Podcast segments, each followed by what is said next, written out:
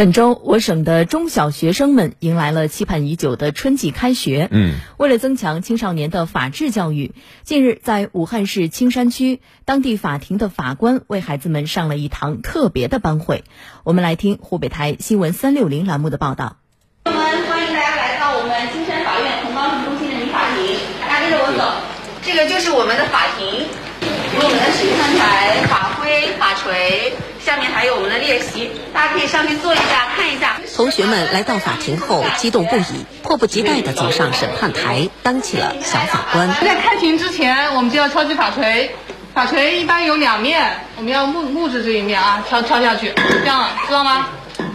然后我们开完庭之后还要敲一下，就表示结束了。听完法官的教学，同学们又化身审判长、公诉人等角色，体验庭审过程。敲锤的那一刻，我觉得那个法官特别有威严，然后就感觉这个社会还是有法律可人的，不会让那些逍遥法外的人自在逍遥。我觉得那个法律是至高无上的，需要公平公正，这样才能当好法官。参观完审判庭、便民书吧和家事法庭后，未成年法庭的刘友法官还为孩子们带来了一节法治班会课。今天呢，我就想跟大家分享两个问题。第一个是什么是法律？这个同学你站起来跟我们分享一下，在你的眼中，你觉得什么是法律？法律是一种是一种平衡，不能被打破的平衡。是不能被什么打破的呢？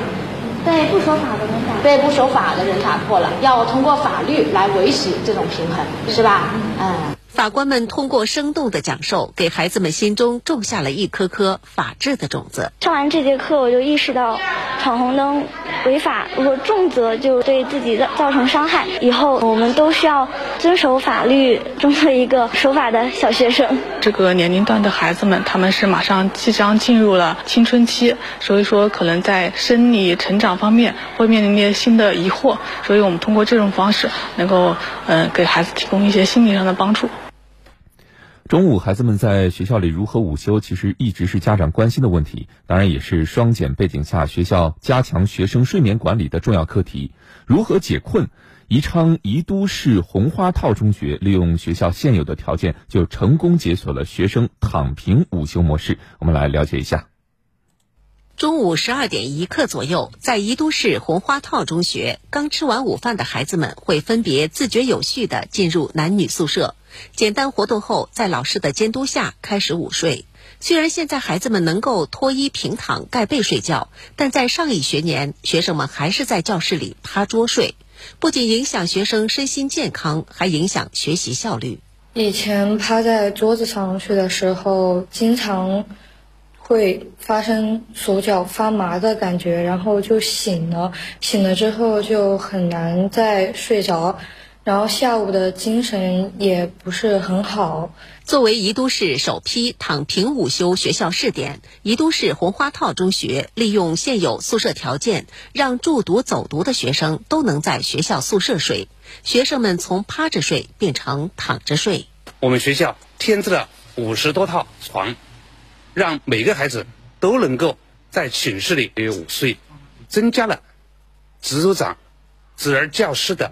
巡查力度，保证孩子们能够安心睡眠。自从去年秋季实施躺平午休以来，不仅让学生得到了充分休息，大大提高了课堂学习效率，同时也锻炼了孩子们的生活自理能力。睡的时候也可以舒张开来，可以为下午的课程做好充足的准备。目前，躺平午休和推迟入校时间都在宜都市逐步铺开。从这学期开始，我们为了保证学生充足的睡眠时间，每天早上六点四十学生进校，改为七点四十进校，取消了早自习时间，这样能够充分的保证九小时的睡眠时间。